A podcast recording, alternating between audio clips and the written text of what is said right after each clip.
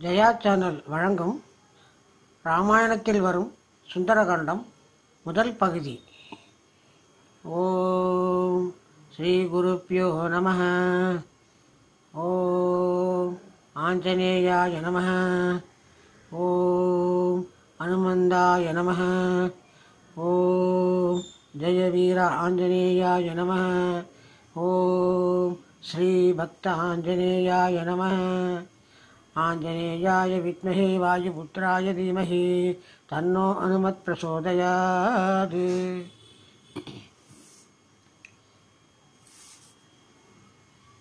அனுமன் இலங்கை அடைதல். சுரசை என்னை ஒருவரும் கடந்து செல்ல முடியாது என்றார்.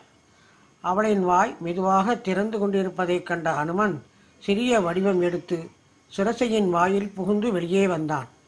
அனுமன் நொடியில் உள்புகுந்து வெளிவந்ததால் அவளால் அனுமனை உட்கொள்ள முடியவில்லை. அனுமனின் வலிமையை அறிந்த சுரசை தன் பழைய வடிவம் எடுத்து அனுமனிடம் இனி உனக்கு வெற்றி உண்டாகட்டும் என வாழ்த்தி அனுப்பினான். அனுமன் இன்னும் வேகமாக வானில் பறந்து சென்றான். அவனின் வேகத்தைக் கண்ட தேவர்கள் கருடன் தான் வேகமாக செல்கிறான் என நினைத்தனர். அனுமன் வானில் வேகமாக பறந்து கொண்டு இருந்தபோது அனுமனின் நிழலை யாரோ பிடித்து இழுத்ததால் அனுமனின் வேகம் தடைப்பட்டது. பிறகு அனுமன் தன் வேகத்திற்கு தடையாக வருபவர் யார் என பார்த்தார். அப்போது சிமிகை என்னும் அரக்கி தன் வாயை குகை போல திறந்து அனுமனை விழுங்க முன்வந்தாள் உடனே அனுமன் சிறிய உருவம் எடுத்து அரக்கியின் வாயில் புகுந்து வயிற்றை கிழித்து கொண்டு வெளியே வந்தான். இதனால் அவள் மாண்டு போனாள். பிறகு அனுமன் எவ்வித தடையும் இன்றி சமுத்திரராஜாவும் வாயு பகவானும் துணை புரிய கடலின் அக்கறையை அடைந்தான். அங்கு பவளமலை என்னும் இடத்தில் இறங்கினான். அனுமன் இறங்கிய வேகத்தில் பவளமலை நடுநடுங்கியது. பின்பு அங்கிருந்து இலங்கை நகரை சுற்றி பார்த்தான். இலங்கை நகரின் அழகைக் கண்டு அனுமன் வியந்தான். இலங்கை மாநகரின் மாட மாளிகைகள் கோபுரங்கள் குளங்கள் நந்தவனங்கள் நவரத்தனங்கள் போல் ஜொலித்தது. பிறகு அனுமன் இவ்வளவு அழகு வாய்ந்த இலங்கையை காக்க எத்தனை அர்க்கர்கள் வேண்டும்? இப்பொழுது நான் இங்கு வந்தது போல் வானர வீரர்களை அங்கதனும் தளபதியான நலனும் அரசனான சுக்ரீவனும் மட்டுமே வர முடியும். மற்ற வானர வீரர்கள் எவ்வாறு இங்கு வர முடியும்? சீதையை எப்படி மீட்பது? சீதை எங்கே இருப்பாள்? நான் சீதையை எவ்வாறு காண்பேன்? நான் சீதையை அரக்கரனுக்கு தெரியாமல் தான் பார்க்க வேண்டும். ஆனால் இப்பொழுது பகலாகி இருக்கிறது. நான் செய்யும் வேலையை தடங்கள் இல்லாமல் ஆராய்ந்துதான் செய்ய வேண்டும். இரவில் சீதையை தேடிச் செல்லலாம் என மனத்தில் நினைத்து கொண்டான். அனுமன் இருள் சூழும் வரை காத்திருந்தான். அனுமன் தன் சிறிய உருவத்தினை எடுத்தான். இருளும் மெல்ல மெல்ல சூழ்ந்தது. அரக்கர்களான ராவணனின் ஏவலர்கள் இந்திரலோகத்திற்கு சென்றனர். தேவர்களும் நாகர்களும் வேந்தர்களும் தங்களது பணியை முடித்துக்கொண்டு வான வழியில் சென்றனர். இரவு முழுவதும் சூழ்ந்தது. சந்திரன் தோன்றினான். ராமதூதனான அனுமன் வந்ததை பார்த்து சந்திரன் மிக்க மகிழ்ச்சியுடன் பிரகாசமான ஒளியை தந்தது. அனுமனுக்கு இலங்கை நகரம் புதிதான நகரம். ஆதலால் அனுமனுக்கு எவ்வழியில் செல்வது என்று தெரியவில்லை. அவனின் உணர்வு வழிகாட்ட நகரத்திற்குள் சென்றான். இலங்கை மதுசுவரை அடைந்தான். மதுசுவரின் உயரத்தைக் கண்டு வியந்து நின்றான் அனுமன். மதுசுவரை அரக்கர்கள் காவல் புரிந்து கொண்டிருந்தனர். இதனை கண்ட அனுமன் அரக்கர்களிடம் போய் போரிட்டால் நம் காரியம் தடைபடும். அது மட்டுமல்லாமல் நேரமும் வீணாகும். ஆதலால் மரங்கள் மீதும் மதில் மீதும் ஏறி உள்நுழைய தீர்மானித்தான். அனுமன் மீ மதில் மீது ஏறி தாவ முயன்றார். அப்போது இலங்கையை காவல் புரியும் இலங்காதேவி அவன் முன் தோன்றினாள்.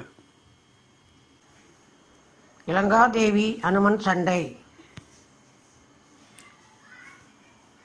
இலங்காதேவி இலங்கையை விழிப்புடன் பாதுகாத்து வரும் நகர தேவதை ஆவாள். நான்கு முகங்களும் எட்டு கரங்களும் கொடிய உருவமும் கொண்டவள்.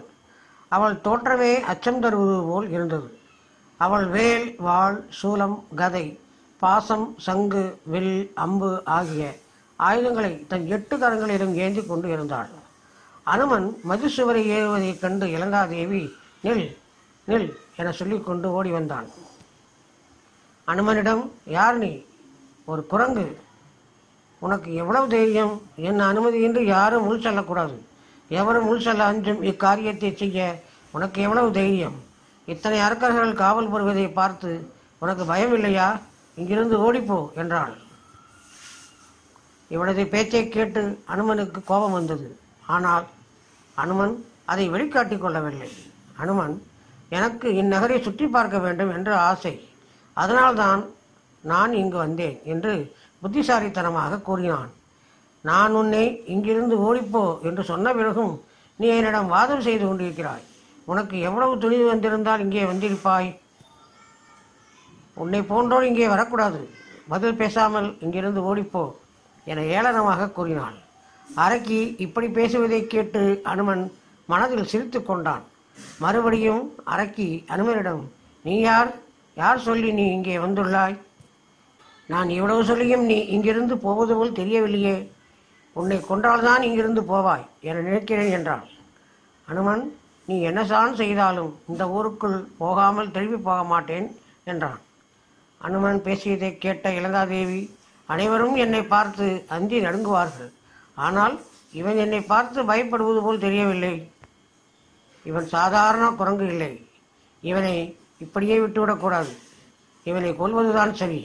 இல்லை என்றால் இலங்காபுரிக்கு தீங்கு ஏற்படும் என்று மனதில் நினைத்தாள் உடனே இவள் அனுமனை பார்த்து முடிந்தால் உன் உயிரை காப்பாற்றிக்கொள் என கூறிக்கொண்டு வேலை அனுமனை நோக்கி எரிந்தாள் தன்னை நோக்கி வந்த வேலை அனுமன் தன் கைகளால் ஒடித்து தூக்கி எறிந்தான். தன் மேலே ஒடித்த அனுமன் மீது இருந்- இருந்த கோபம் கொண்டு பல ஆயுதங்களை ஏவினாள். அனுமனோ தன்னை நோக்கி வந்த ஆயுதங்களை எல்லாம் ஒடித்து வானில் வீசினான். தன் ஆயுதங்கள் அனைத்தும் வானில் தூக்கி எறியப்பட்டதை பார்த்து மிகவும் கோபம் கொண்டு குன்றுகளை அனுமன் மேல் ஒவ்வொன்றாக தூக்கி எறிந்தாள் இலங்காதேவி பிறகு இலங்காதேவி அனுமனை தன் கரங்களால் அடிக்க ஓடி வந்தாள். அனுமன் அவளது கரங்களை ஒன்றாக பிடித்து அவளை ஓங்கி அடித்தான். அவள் வலி தாங்க முடியாமல் சுருண்டு கீழே விழுந்தாள் பிறகு இலங்காதேவி அனுமனிடம் வானரமே எவராலும் வீழ்த்த முடியாத என்னை நீ வீழ்த்தி விட்டாய். அப்படியென்றால் அரக்கர்களுக்கு அழிக்க அழிவு காலம் ஆரம்பித்து விட்டது. ஐயனே நான் பிரம்மதேவரின் கட்டளையினால் இலங்கையை காவல் புரிகிறேன். பிரம்மன் என்னிடம் எப்போது வானரத்தால் நீ வீழ்கிறாயோ அப்பொழுது அரக்கர் குலம் அழியப் போகிறது என்று அர்த்தம் என்றார். உன்னால் இன்று என் காவல் நிறைவு பெற்றது. பிரம்மன் சொன்னது போல் நடந்து விட்டது. இனி நீ செய்யும் காரியங்கள் அனைத்திலும் வெற்றி உண்டாகும் என கூறி அனுமனுக்கு வழிவிட்டு வானுலகம் சென்றாள்.